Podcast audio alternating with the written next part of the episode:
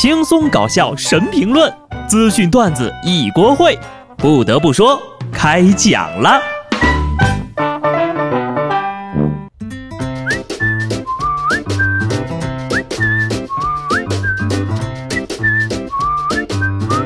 Hello，听众朋友们，大家好，这里是有趣的。不得不说，我是机智的小布。开工第五天，大家都开始上班了吗？不管是在家待着的，还是已经奋战在一线岗位的，亦或是因为特殊情况在家里办公的，在这儿呢，小布都祝各位开工大吉啊！当然了啊，还是希望大家呢先不要太拼，要保重身体，不然呢，等疫情过去了，哪儿还有体力加班呀？就在今年开工前的前一个晚上啊，这个有一个地方的人呢出现了集体的坐立不安，但并不是因为害怕上班，而是。地震了，三号凌晨，成都青白江区发生了五点一级的地震，还好，目前没有任何的伤亡报告。中国地震台网贴心提示：各位朋友，等安全逃离建筑物，到达安全空旷的地点之后，再发朋友圈。四川的小伙伴，我这儿也有一个友情提示啊，因为地震出门避险呢，请先戴好口罩，不要中了病毒的调虎离山之计。地球近期除了开启生化模式，又开启了真毒模式吗？是先跑还是先戴口罩呀？成都人民太难了。成都人自己却说了，跑出去还得浪费一个口罩，大家还是继续睡觉吧。所以呀，各位也不用太过担心了。人专家也说了，近期无大震可能。在认真在岗工作这一点上呀，马来西亚的有关人员可以说是相当的尽职尽责了。中国驻马来西亚滨州总领馆门前呢，出现了三箱的可疑包裹。消防人员和警方接到电话之后呀，抵达现场。他们初步调查之后，为了安全起见，决定引爆了它。排爆机器人出动，被引爆的箱子里呢，飞出了大量的口罩。警方调查后发现呢，这三个包裹呀，是由当地华人早前放置，是捐赠的物资。当放包裹的老哥看着自己送的口罩被炸得稀碎稀碎的，心可能也碎了吧，笑容逐渐凝固呀。虽然说做好事不留名，但要是你们在箱子上留一行字，这可不是炸弹，我觉得他们一定会相信的。现在嘛，问题也不大啊，这些口罩呢都经过高温消毒了，应该可以投入使用吧。说到工作能力呢，也不得不提一下快工同样能出细货的火神山医院的建设者们，你们真的是辛苦了，在十天内呢完成了一家临时隔离医院。武汉火神山医院呢，今天开始正式收治病人了，真的太不容易了。但在为建设者点赞的同时呢，我们也衷心的希望以后不需要再有这样的临时医院奇迹了。我们真的有十天内建成一座医院的能力。但我们呢，还是宁愿在事态发展到这一步之前，就能把问题给解决了。其实呀，还没等我们把病毒给检测明白，病毒就先我们一步检测出了人类体质的优劣、商人的良知、专家的素养、医者的操守以及民众的认知。当然了，大部分人呢，还是经得起考验的。你看看人家的防护做的就相当的正确且到位。前天是申城人民预约口罩的第一天。上海闵行区的一个小区的居民排队领口罩，每个人之间呢间隔两米，网友都笑了。哎呀，这个队呀排出了北欧的感觉。毕竟现在看哪个人都像病毒携带者，保持距离就完事儿了。在这个距离产生美的时期呢，韩国议员提出了一套新型打招呼的方法，隔空双手比心，非常实用呀，这个可以有。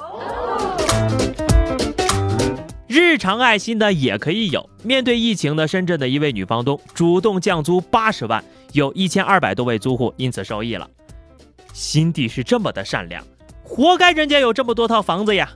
那什么，姐姐呀，您还缺弟弟吗？会收房租的那种。不是，我是能在乎你的房子吗？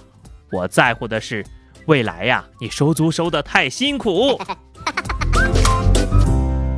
现阶段呢，应该很多人都已经回到了工作岗位上，还没上班上学的呢，记得一定要在家严防死守呀。新的一年，新的没想到，没想到啊，有人竟敢把省委书记拒之村外。大年初六，江苏省省委书记啊到南京市江宁区汤山街道葛巷村检查疫情，被几位老同志给拦住了，吃了闭门羹。这书记就问了：“村里有发热的病人吗？”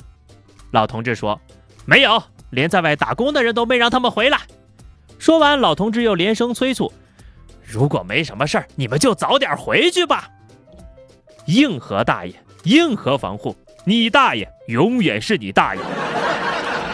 这不禁让我想起了俺们老家村门口这大爷拿关公大刀啊在那儿守村口的照片。虽然呢被挡在了外面，但书记肯定是特别开心的。两个字：安心。有人如此坚守职责，何愁不安心呢？非常时期，有些人听国家的话，老是在家待着；而有的人呢，却一个劲儿的给国家添乱。湖北十堰防控疫情期间呢，一个村主任接到群众举报，说是一个村民家里啊多人聚集聊天喝茶，还都不戴口罩啊。这个村主任就上门去劝了。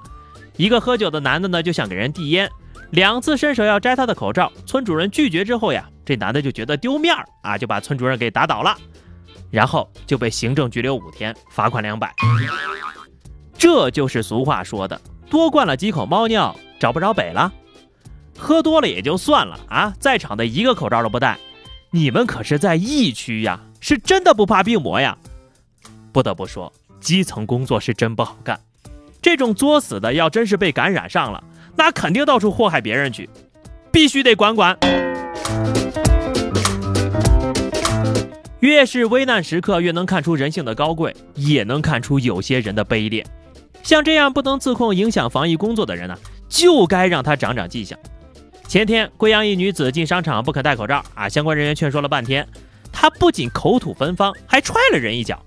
最后呢，这女的也被警察叔叔带走了。国家有难，竟然还有这么不守规矩的人。更让人气愤的是，就这女的啊，还被网友扒拉出之前呢打砸过银行的柜台。这可不是肺炎感染了呀，这是狂犬病发作了。可千万别是精神病啊！精神病背不了这破锅。一场疫情竟然成了国人素质的照妖镜。话说我也没听说这个病毒会坏脑子呀。这大过年的，一个个的脑子都去哪儿了？一月三十号，辽宁铁岭有三辆车呀掉进冰窟窿里了。其中一辆车的司机呢，就是想开车出来解解闷儿，车身不慎掉进了冰窟窿。得亏呀，人没什么事儿。各位家长都听好了吧？这个就是非常好的反面教材，可以说给孩子们听。这下各位不憋屈了吧？我能说一句“活该”吗？好像不能。你们三辆车，我得说三句。这就是你们那儿经常说的“彪啊”。其实悉尼啊，最近还真出现一例冠状病毒引起的脑损伤啊，倒不是这个病毒直接导致的啊。而是有两位女士因为对冠状病毒观点不同，选择了线下 battle。决斗的结果就是，其中一个呢脑损伤昏迷了，另外一位啊脑震荡肩胛骨折。哎呀，这个病毒难道真的会顺着网线传播吗？真的是什么妖魔鬼怪都现身了呀！不服现实碰一碰。但是这个节骨眼上就大可不必火上浇油了。病毒估计也没想到，它居然还可以这样。好了，那么以上就是本期节目的全部内容了哈。我我我我很想问一下，就是这两天大家都在家里干点啥哈？我倒不是想念你们，我是真的想问问你们在家都干了点啥，我好参考一下呀。欢迎各位呢在评论区交流。下期不得不说呢，我们不见不散吧，拜拜，记得戴口罩。